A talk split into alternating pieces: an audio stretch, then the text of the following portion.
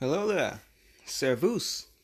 My name is Haishan Wade, and you're listening to This Week in Geopolitics, where we take a look at the events of yesterday and detail how they paint the geopolitical reality of today. What do I have for you today? Well, today we're going to talk about the U.S. diplomatic losing streak, a coalition of European countries trying to curb the flow of migrants onto the continent, and a follow up to the Middle Eastern war scenario I laid out last week. But here we're going to focus on what would come after that potential conflict that seems to be brewing there. All of that and more coming up.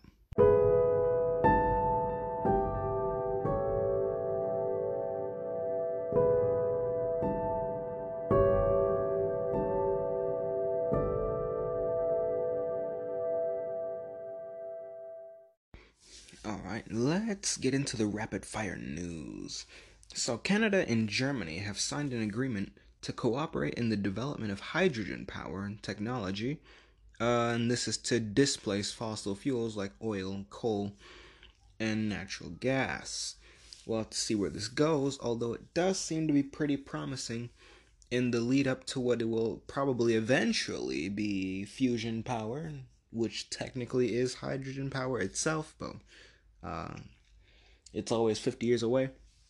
We'll see if it's actually 50 years away this time, but this seems to me like a pretty decent stepping stone because hydrogen is everywhere. Effectively, you would have water put into the tank. Well, water is H2O, but close enough. So there's that. The Taiwanese defense minister, Chiu Kuo-cheng, uh, has announced that the country will increase its military presence in disputed territories, namely the Paracel Islands. Uh, that is an island chain that is hotly disputed between them and the mainland China. Uh, and this coming in light of rising tensions in the South China Sea. We did an episode a couple weeks back talking about what seemed to be the beginning of a naval buildup, uh, or rather, the Chinese are already building up, but rather a naval arms race, as it was, I believe, the Philippines who was beginning to build up their vessels. So there's that. We'll always have to keep our eye on that region. It's definitely definitely not a flashpoint for no reason. So we'll, t- we'll have to keep our eyes on that one. Russia had recalled their American envoy for consultation in Moscow. Now, he was returned to his position on Saturday, but this came uh, in light of one of the diplomatic, I, in my opinion, a diplomatic blunder uh, by our current administration with regards to Russia. And we'll get into that in a little bit. And the kind of the fallout that has surrounded it which is why i have come to the opinion that it was a blunder despite its intended effect of showing strength. Because uh, that was the intended effect if you watch the interview between president biden and i believe stephanopoulos and i believe that's his name uh, we'll get into that later uh, in other news, a journalist has been arrested on spying charges in the Crimea. Uh, the U.S. has objected to this and voiced dissent.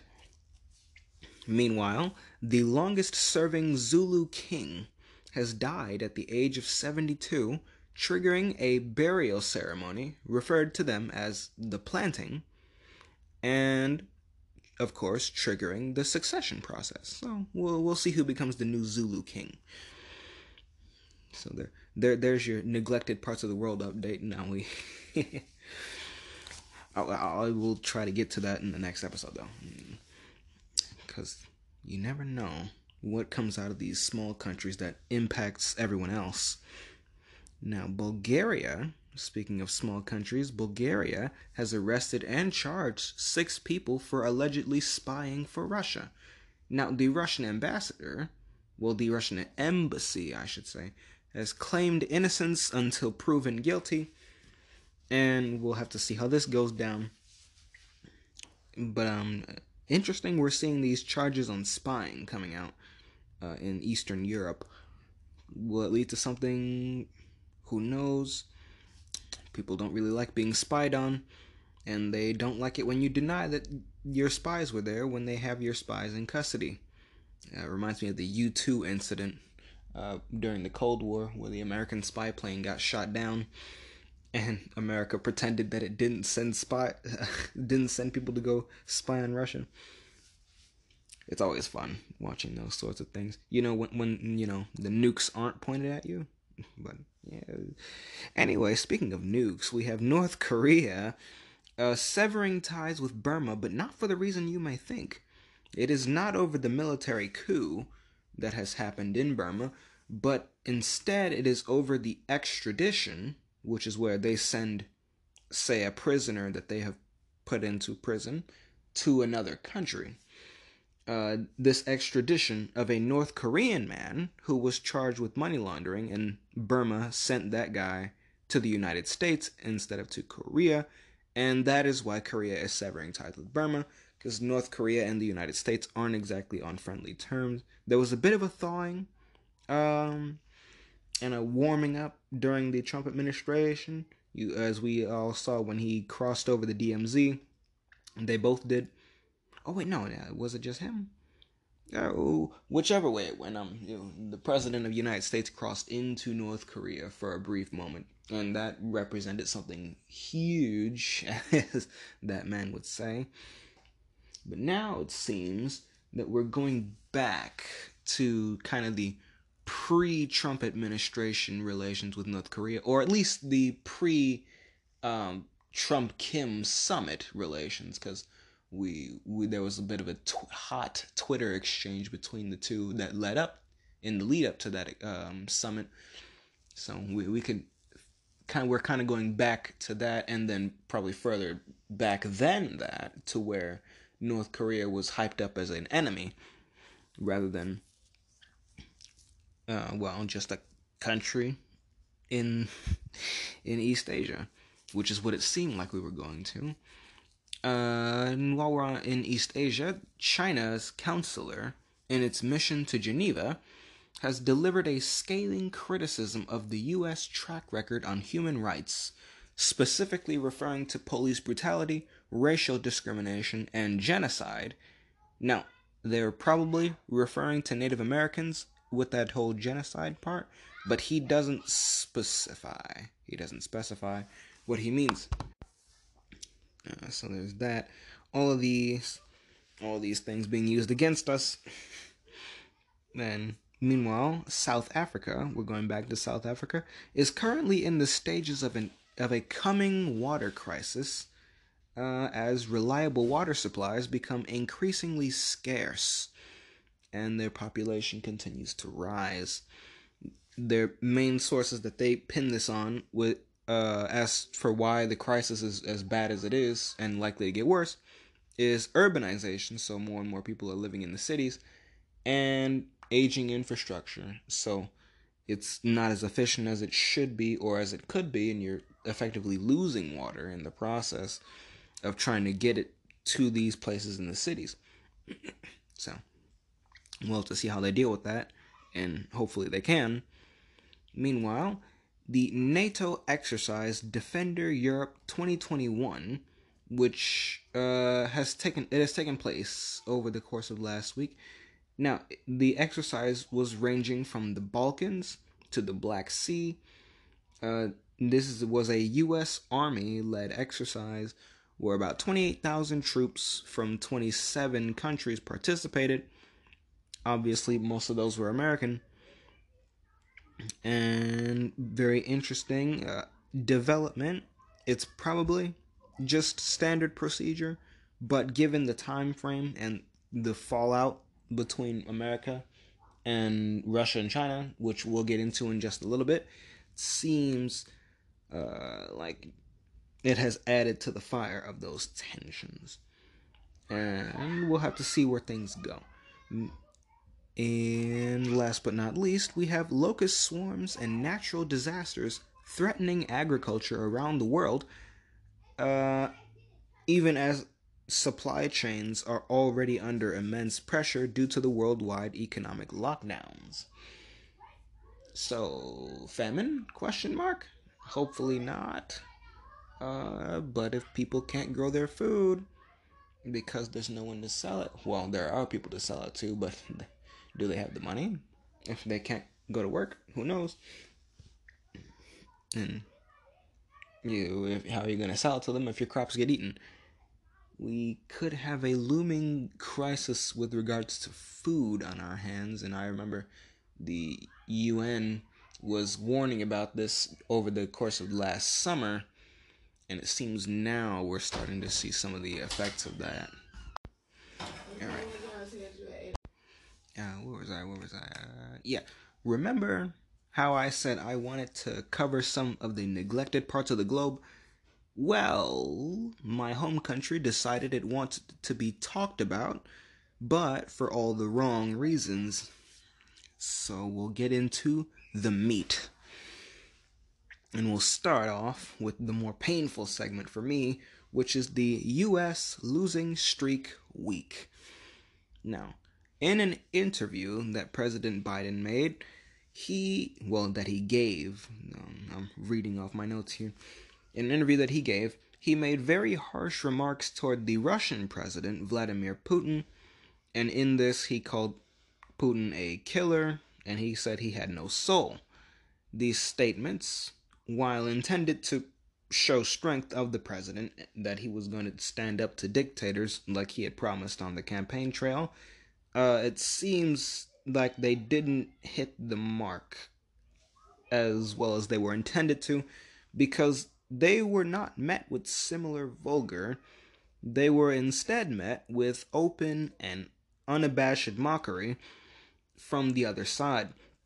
Now, Putin, when he was in an interview on his own, and he was this was brought up to him, he pulled a "it takes one to know one" on Biden, and then jokingly wished him good health.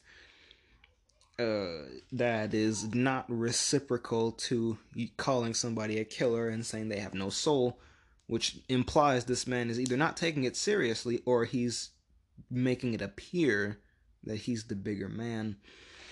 Uh, but as it wasn't just Putin in Russia who basically mocked Biden for this. The leader of the Russia United Party, which is the dominant political party in Russia, Andrei Turchak is his name.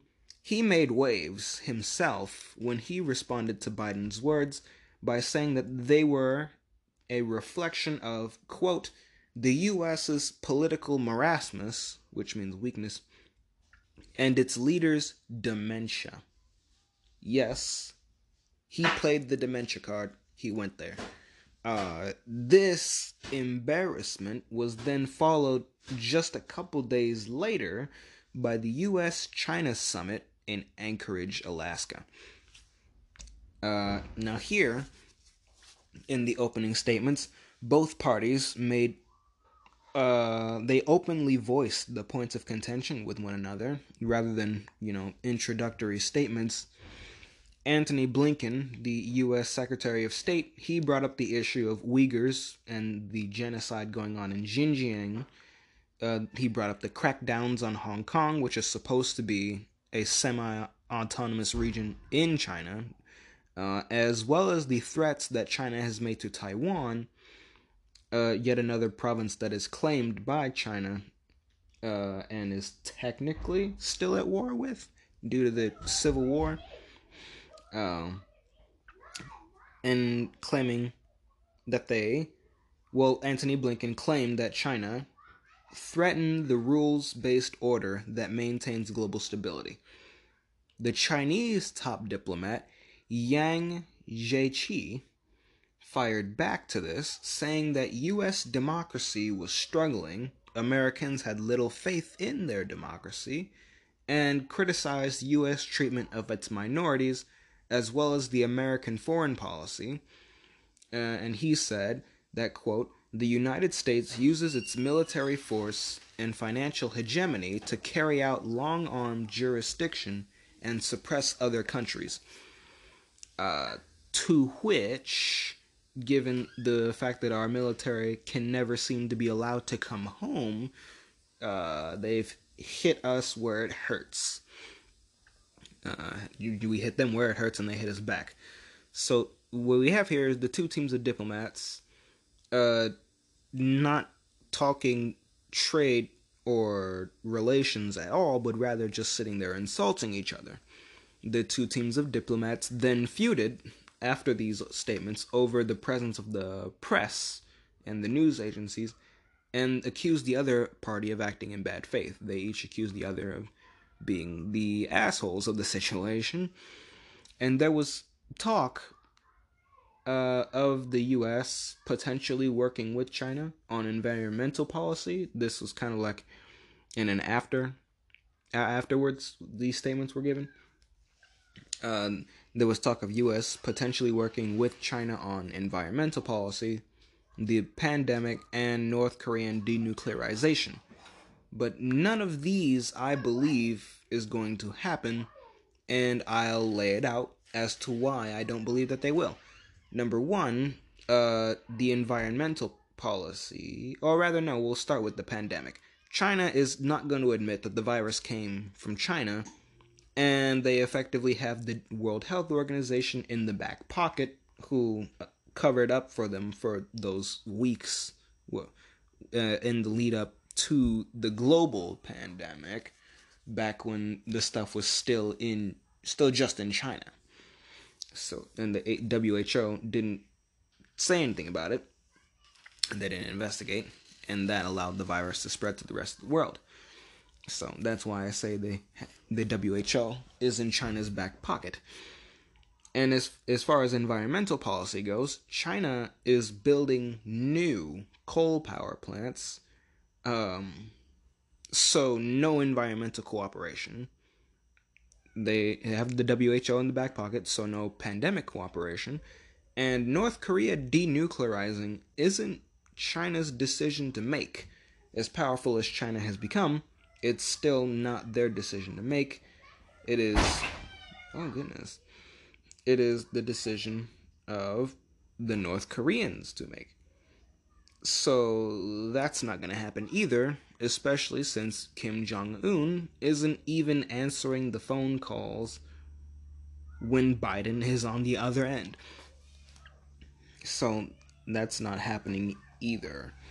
All three of those seem to be dead in the water, at least for now. Maybe something will change, but it doesn't seem that way. All in all, the current administration's diplomacy towards our key adversaries at the moment is a bit of a mess or at the very least, it's gotten off to a very rocky start. Uh, very, very rocky one indeed. Especially the U.S. China summit in Alaska. That was seemed to be a bit of a disaster. Ugh. Combo blows to the gut and the kidney. Hopefully, we can pull out of the tailspin and get our shite together but it seems like that's going to be a big ask. There's uh, currently talk right now as to whether or not we'll be able to pull our troops out by the May 1st deadline. Uh, pull our troops out of Afghanistan by the May 1st deadline. The main argument against that being that our allies are still there and that we we just can't leave them behind. But come on, man, dude, they oh my goodness, um, I'm ready for this war to be over but it appears that people like people who think the way I do aren't running the show anymore. Um, and we're probably going to be overstaying the deadline. Probably going to be overstaying the deadline. I was watching an interview by this one guy. I forget what news channel it was. I think it was CBS. And this guy, he was talking about it. He said, "Is it realistic?" And then he then he he brought up the magic words he brought up the magic words, everybody. We need a sound exit plan. And I said, Oh, I guess we're never leaving Afghanistan. That's it. It's confirmed. We're not we're not leaving. Oh it's painful. So very painful to my isolationist soul. Oh. But I guess other people are potentially getting things right on their own problems. Because uh, we have, as many of you know, and for those who don't, there is a migrant crisis in Europe, largely caused by the Syrian civil war and the rise of ISIS in the Middle East and across northern Africa. So what we have here are ministers from Spain, Italy, Malta, Cyprus, and Greece uh, came together to meet in Athens. Uh, Athens being a city in Greece, the capital city, if I'm not mistaken. Very old, very historic, very cultured. And they've met there to discuss the situation with regards to the migrant crisis and the EU's policy towards it. And this, the Med 5 group, as they're being called, Med standing for Mediterranean, uh, Med being short for Mediterranean, I should say. Um, the group was actually formed last year to deal with the crisis within the framework of the EU, as all members of this coalition are themselves a part of the European Union. Now, these five are usually the first countries that migrants from the Middle East and North Africa land in when they journey to Europe meaning that these five countries are effectively on the front lines in this crisis um, for Europe, not the Middle East or North Africa, though. Though those are different front lines where the people are leaving. But that being said, these five countries bear the brunt of the crisis in Europe. So they're obviously going to have very different response than the people who kind of get it second and third hand. Uh, I know the Brits are kind of in a dispute over their own sovereignty in their waters because the French won't stop migrants from crossing the channel. Uh, seems France is burning a lot of bridges. We'll see how long it takes for them to burn their bridge with Germany. But um, this uh, back to the Med Five this new they have created well drafted what is called a new migration and asylum pact and this seeks to get a grip on the maritime borders uh, as they feel overwhelmed both by the number of people coming and by the necessary screening and reviewing processes that have to occur in order to handle all these people coming uh, so that you can make sure that they're safe for everyone living in your country, which includes other migrants who have come already. Now they say they want to handle the border and they want they want to handle the situation with their borders and maintain solidarity with the rest of the EU. My belief that will be impossible unless the EU's stance changes considerably. And now we have seen the EU back uh, certain countries when they stand up. Uh, like, for instance, when Greece put up a wall to stop the migrants that were being released by Turkey, uh, we saw the EU standing in solidarity with Greece. They didn't exactly do all that much to help the Greeks, but they were there emotionally. So we could see that sort of emotional backing for these five uh, which includes Greece itself still. So there's that, but I don't see much in the way of material support because, again, what they're doing here is contradictory to the European Union's official position on this matter. Uh, as a matter of fact, they're acting both independently and contradictory to the European Union's official position on this matter. Uh, and to give a, just a couple examples, we'll go back to Greece, who put up a wall to stop the migrants that were released by Turkey, which, in and of itself, uh, Turkey doing this was a geopolitical move. They were effectively ex- extorting the EU to give them money in exchange for not sending migrants into Europe. Uh, and they just decided, you know what, we're just going to let them go because the EU couldn't give them the money, or the EU decided not to give them the money. Um, so that was what Greece did. They put up a wall to stop these migrants. Italy, back under Salvini's government, greatly restricted the access of migrants to the country, and we've uh, so there's that as well. Malta, what is it? Malta, Cyprus, and Spain. Uh, we have yet to see too much or at least I have yet to see too much as to what they're doing. But I'd imagine that if they're a part of this coalition, they're probably intending on doing something rather than nothing. So I believe that is a sound assessment to make. But the key thing that I have noted from this grouping up of these Mediterranean states is that we have here the EU, the European Union, and we've talked about their perpetual secession crisis.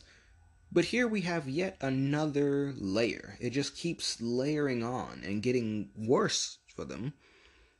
Uh, we talked about how they're under internal siege from all points of the compass.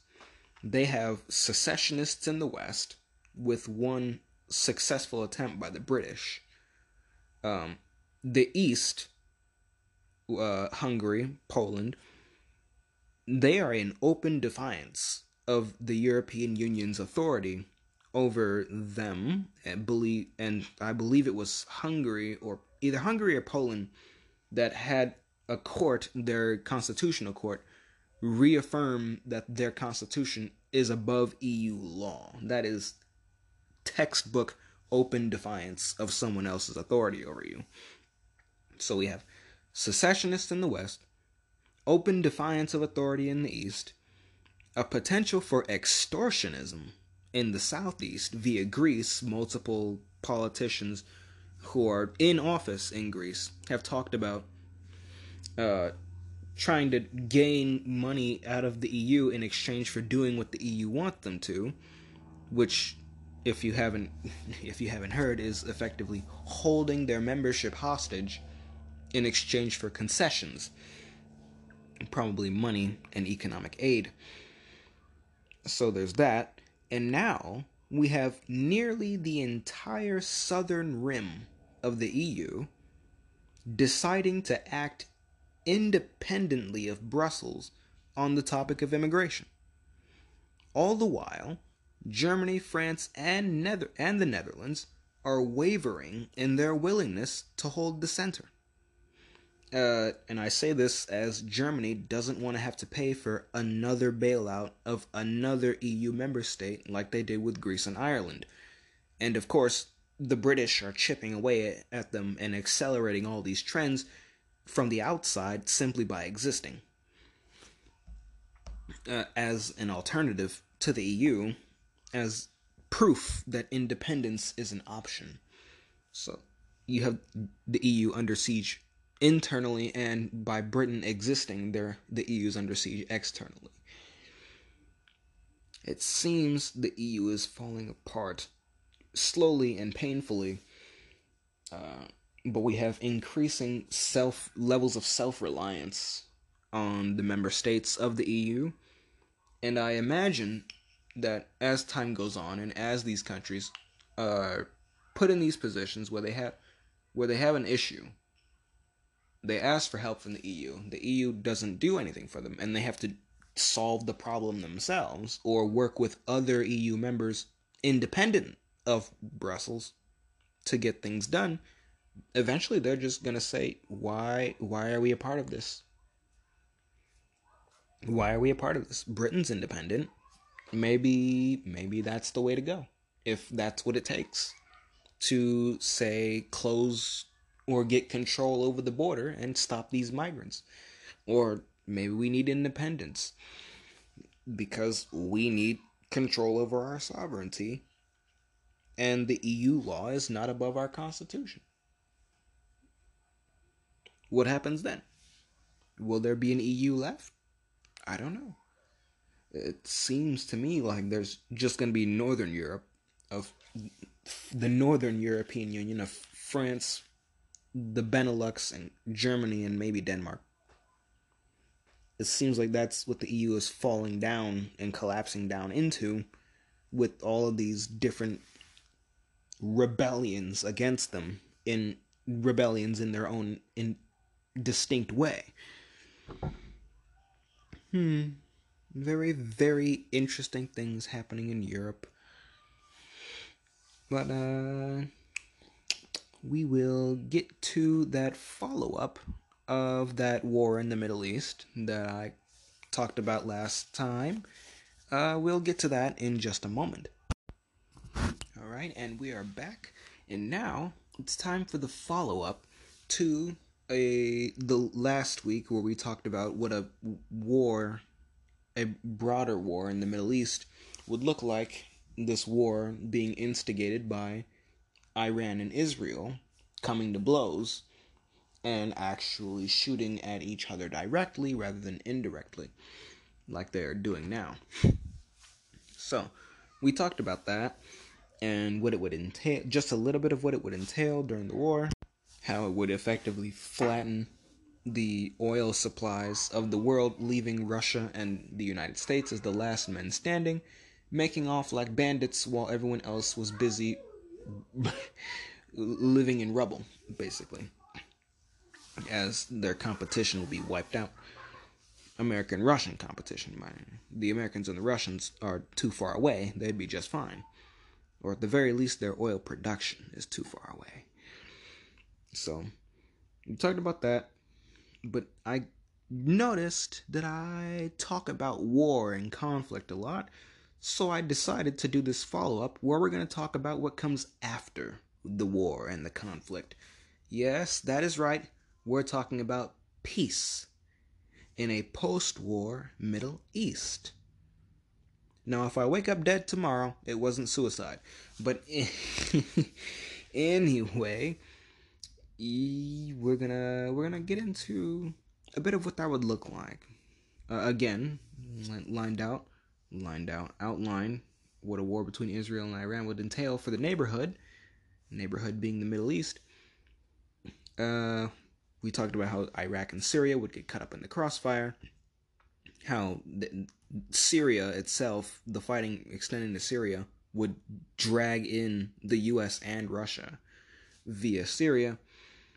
And you'd have oil facilities destroyed from Iran, Saudi Arabia, Syria, and the UAE and Iraq, and probably Kuwait if they got involved or were dragged in somehow. A lot of oil. Alright, that's a lot of oil and means a lot of money for the Russians and the Americans, who would be who would their oil production would be untouched. Now, the aftermath of such a conflict. Truthfully, no one wins, but we're we're gonna we're gonna try to. In in light of that, we're gonna see who wins and who loses. All right, understanding that no one in this region is actually gonna be the winner. We're gonna see who the winners and losers are. So, we have I've split it into two scenarios here. Um, these are post-war scenarios. First scenario is if the Israel and US backed coalition were to win. Now, if they were to win, Iranian influence and their forces would be banished to the mountains of Persia, and they'd probably lose a little bit of uh, their flatland in their west as they were pushed back beyond the mountain, the Zagros Mountains. Now, Iran wouldn't lose territory aside from those outside of a peace deal because they would have to sign it away to really lose land. Iran is really, really, really mountainous, meaning they could just sit there and camp and, and pull in Afghanistan if you tried to invade them. And they have a really large army too. I believe they have a million men. And a million men in the mountains uh, equals bad time. Very, very bad time. Especially if they dig in. Air power is less effective in the mountains. And it's easier to shoot down planes when you can get up on the high ground and aim at them while they can't see you. So, Iran would look roughly the same. Their borders would look roughly the same, although they would lose significant amounts of influence throughout the Middle East, which is why I say they would effectively be banished to the mountains of Persia uh, for probably the rest of the century. Iraq, the Iraqi and Syrian governments would be overthrown promptly and replaced with a democratic, via U.S. Israel influence, a democratic Sunni via uh, the Arabian and UAE influence dominated government. A they would be overthrown and replaced with a democratic Sunni dominated government. Now, What's un- that is unlikely to happen to Iran, although there would be pressure to do so, particularly from Israel, America, and the Saudis, but it wouldn't be really feasible, especially if you have the Russians backing them, like they would, uh, just from being drawn into the conflict on their side. That and again, again, it's very easy to maintain a defensive position in the mountains, and imagine having to fight Russian equipment in those large ass mountains. That's just a losing strategy waiting to happen. So, despite the pressure for that and the willpower, the political will for that to happen, all it would take is for Iran to say no, but we'll accept the peace deal for Iran to keep its independence. Iraq, Syria, overthrown. Um, afterwards, a new regional competition for power would ensue between Israel and Arabia. Um, what else can you say? Uh, I guess I should explain, because the Saudis, the Saudis, the Saudis would be the bigger winner. Again, in light of having lots of oil production facilities destroyed from rocket bombardments and probably a couple kamikaze attacks due to the lack of range of some weapon systems, they would take over the Middle East. Influentially, I should say.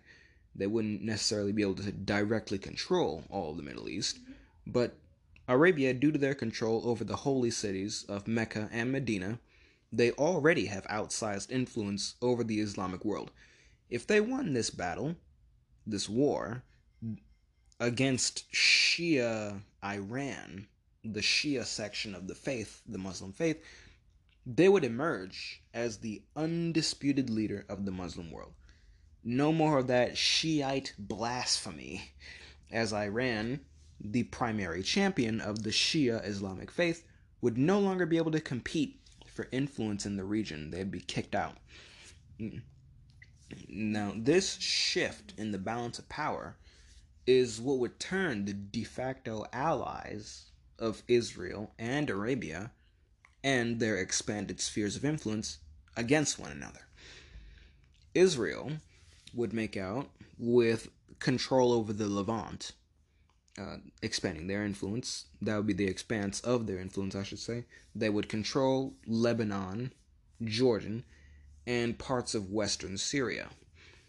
Saudi Arabia would dominate essentially everything to the east of that, reaching from the Levant the territories I've just laid out to you, plus Israel, they would control everything reaching from the Levant to Iran and the Persian Gulf. Now, Turkey during this would have seized parts of northern Syria and Iraq via military occupation, similar to what they're doing now in northern Syria, just a little bit more. Russia would have used the conflict to justify a higher troop presence in their newly occupied territory, uh, uh, sovereign and independent allies, Armenia and Azerbaijan. This would help them tighten their grip uh, over these two re- countries, which would allow them, after the war, to focus elsewhere, most likely the Ukraine.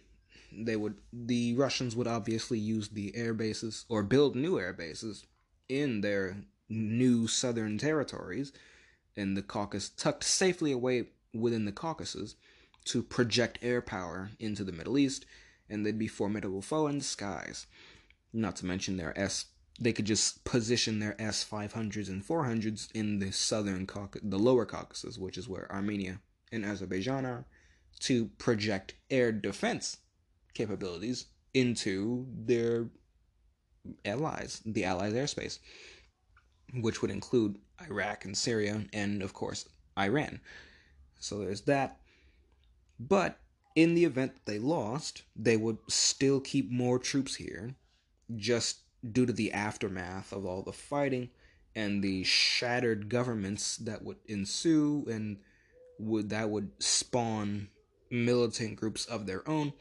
The Russians would keep their troops there and use the increased violence from the collapse of these states Syria, and Iraq, they would use the violence come they use the violence that would be created in the aftermath of the collapse of those governments to justify keeping more troops in the Caucasus, and then they would go focus somewhere else. Again, I believe that would be the Ukraine.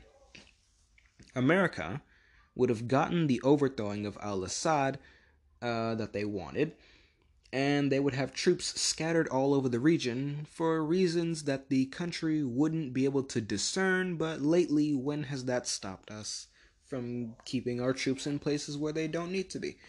So they, you would see U.S. troops littered throughout this region, even as this new geopolitical struggle between Israel and Arabia uh, started to come into view. All right, most people wouldn't really see it coming living in this scenario they wouldn't see it coming until after the war when it became apparent because they'd be too focused on fighting the war. Now uh, after the war was over sanctions would likely be imposed on iran and russia by the us uh, which at this point would have little effect on russia but it would still hurt iran and it would effectively be kicking them while they're down and they would definitely not have a fun time losing this. You know, so there's that.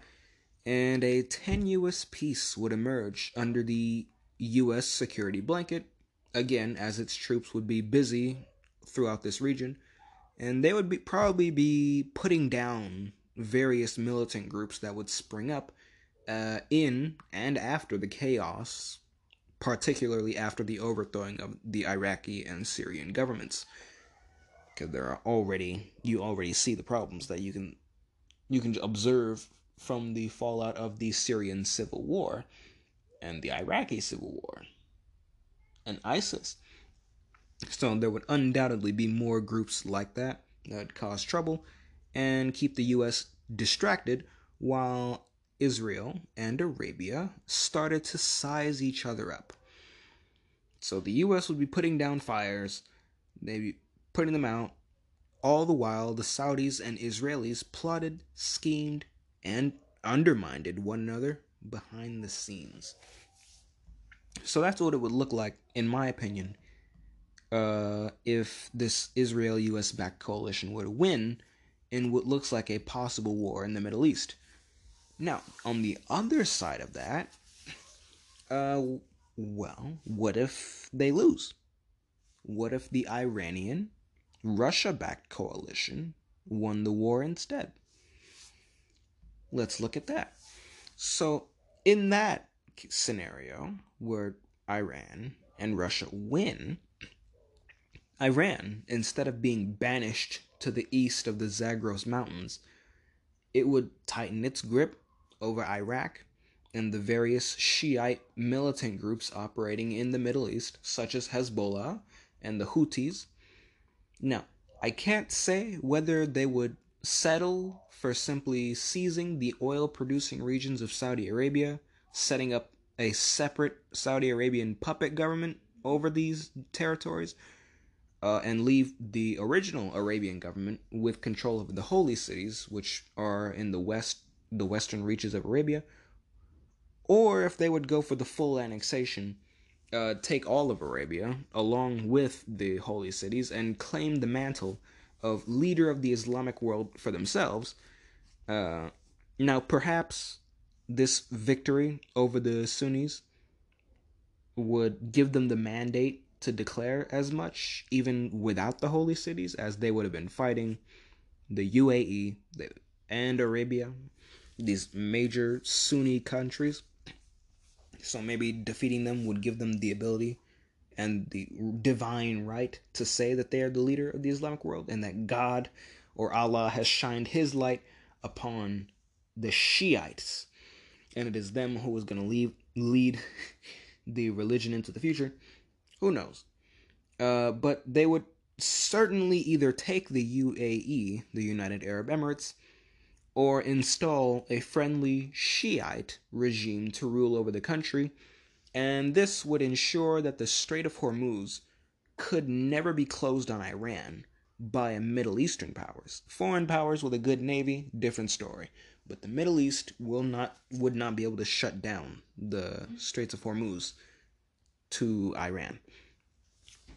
Uh, Russia would gain outsized clout in Iran and Syria after not only helping the Assad government remain in power, but from helping the well, helping the Assad government remain in power throughout a civil war, but from also helping the Assad government remain in power through a civil war and a war with multiple powerful neighbors who were also backed by the United States. In this scenario, Russia would gain client states.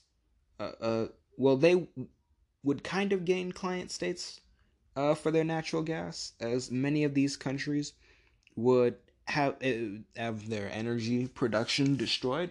Uh, although the they wouldn't be long term client states, as they would eventually recover, and then the majority of these nations are energy exporters themselves. So, what Russia would gain really would be security beyond their southern periphery. That would that would be the biggest gain for them in this.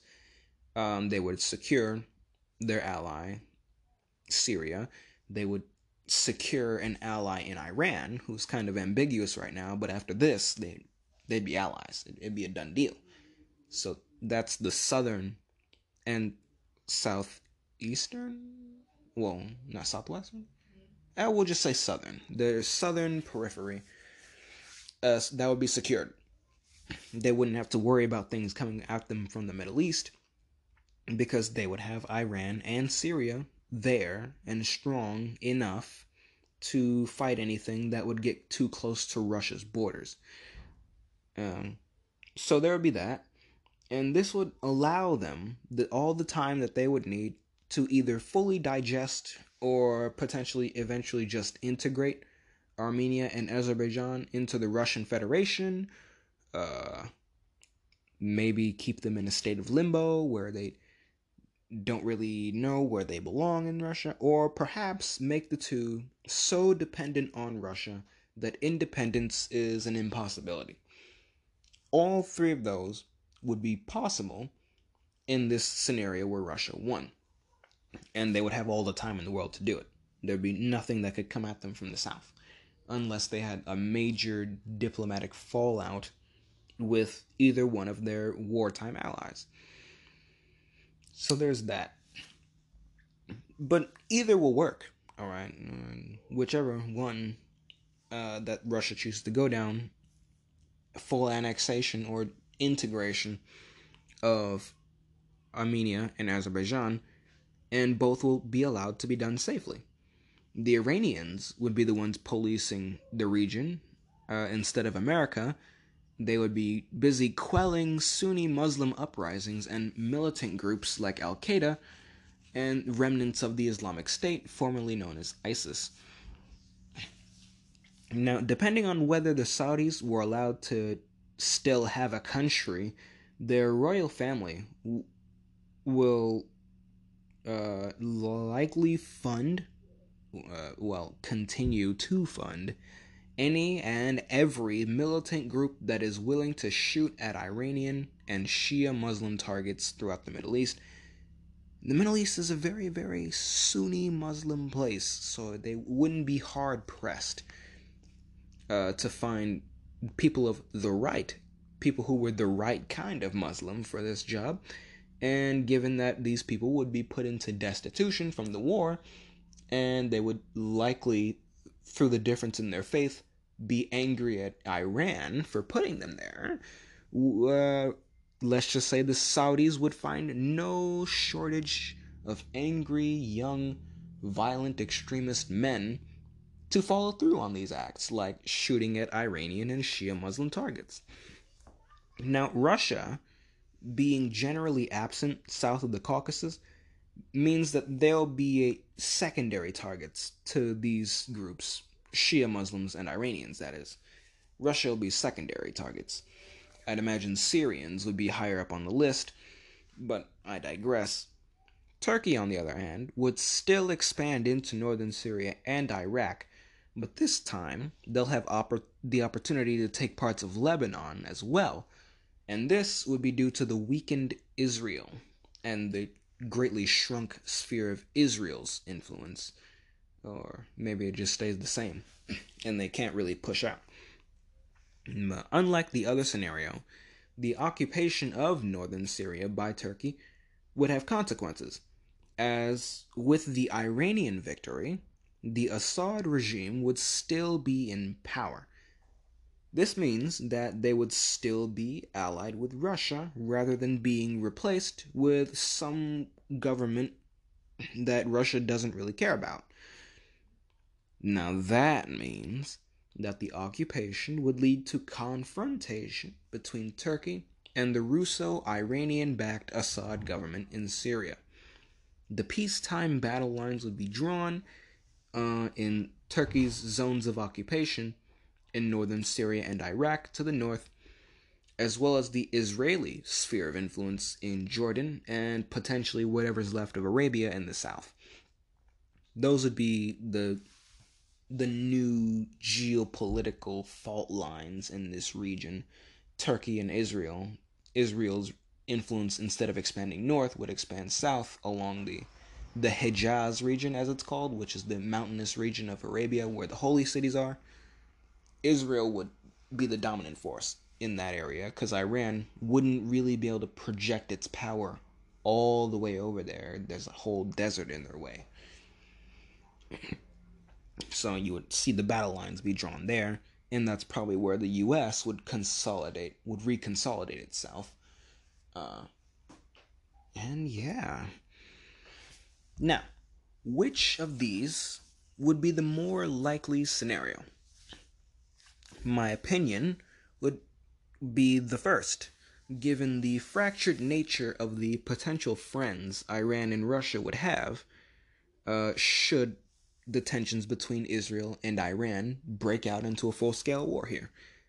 And let's just go over that potential list of friends Iran and Russia would have Syria, civil war.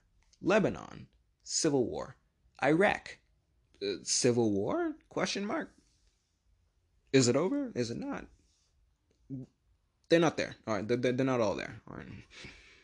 However, Israel and the U.S., on the other hand, would have more uh, I, I I don't want to say dependable um more uh, solid partners there we go there's the right word for here they would have more solid partners and now let's look at who those partners will be Saudi Arabia rich not in a civil war and notorious for spawning radical Islamist militant groups Sunni Islamist militant groups.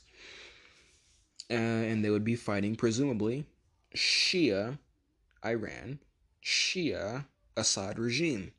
Hmm. I wonder how that'll go. Uh, they would all the Israel U.S. coalition would also have the UAE, also rich, and also not in a civil war. They would also have Kuwait. Uh, this one's a bit of a maybe. Um, I feel like Kuwait would really only be drawn in if someone else walked through their country, and they'll be drawn in by default. Um, so they're they're here. There maybe, but they're still rich and still no civil war. So, that being said, that's you can see now after outlining really just who is and isn't in a civil war. You can see who would which coalition would be more likely to come out on top in the event of a war between Israel and Iran. Either way, the the big winners, I think it's important to stress after elaborating on all that, the big winners would still be, of course, the US and Russia, who would be untouched. Their core territories would be untouched. As a matter of fact, the Russians would gain influence over their new core territories in Ar- Armenia and Azerbaijan. And America would get an unwelcome but probably useful reconsolidation of their troops into a more, well, consolidated defensive position along the Levant and the Hijaz Mountains. So there'd be that. Uh, they'd probably find something to do with that. We covered who this is. Da, da, da. Yes. Yes. Very interesting. So there you go. Uh, now you can't say I only ever talk about war. But we'll get into our closing statements in just a moment. Alright, I'm getting into our closing statements now. Quite a bit we've chatted about. My I've put my skills on geopolitics to greater use, in my opinion, talking about the follow up to a war rather than just the war itself. And it was very interesting. It was very interesting thinking about some of the things that the countries would do after the war. Because I know we, we usually talk about war and conflict a lot, as it seems that it's really brewing all around the world, or at least the potential for it is. But I've been thinking about that, and peace is just as important to geopolitics as war. War speeds up geopolitics, but peace is where you get the long term geopolitics. Because you look at right now, the peace that has followed World War II has really dictated the flow of a lot of the geopolitical events we've seen. Uh, there's a reason we saw rises in communism rather than, say, a rise in National Socialism or Fascism in these countries around the world. Those ideologies were smashed during the war, World War II, and they weren't around during the peace that followed. But the Soviet Union, a communist country, they were. They were the beacon for communism, and they had crushed the other socialisms, which gave you the peacetime situation where it was capitalism in the West, communism in the East, and it was that peacetime umbrella that kind of set the stage for the things that happened, and things would have gone very differently if different players won in World War II and set the tone for the peace that came after. Because we've been living in that post war peace for a couple decades now, going on what what this is the eighth decade, 75, 76 years. So I've come to realize just how important peace is to geopolitics as well, because it was during this peacetime that China has grown to be a major industrial power. They would not have been able to do that if they were still under Japanese occupation for 10, 20 years after 1945, they couldn't have done it. They couldn't have done it in war, but they did it in peace. And that's kind of an important thing I've learned. Mm, yeah. So it's kind of an interesting new light I'm starting to see things in. I guess it's a, I guess you could say it's a more peaceful light rather than the violence of constant war and conflict. But I do feel we're on the verge of something big. I don't know what'll ignite it. I don't know how it'll shake out. I just know that we're on the verge of some major conflicts, and the conflicts we're on the verge on are probably going to set the stage for the next couple decades after. They're going to probably set the stage for the rest of the century, to be completely honest, or at least, again, just a couple decades after they happen in their respective regions. But I, I don't know. Peace determines the way the next war is fought, and war determines the shape of the peace that follows. It's like a yin and yang. And I guess I've discovered the yang to what has been my yin, which was war. So, new things to look at, new light to look at things through. And I guess when you look at them both, things really start to make sense. Because I laid out the war in last episode, and I've laid out the peace, and really I could do a separate segment next time covering what a war between the winners and losers of the situation could be, because the peace would change the equation. But we're gonna we're gonna leave the Middle East alone for now. But uh, yeah, very, very interesting. I'm learning from this experience doing this podcast, and I enjoy doing it very much. But that being said, that is all I have for today. Now, I hope you've enjoyed today's broadcast on my geopolitical podcast. And the world is changing. And we're going to have fun watching it change together. Now, I've been your host, Haisean Wade, and you've been listening to This Week in Geopolitics. So till we meet again next Monday, Servus.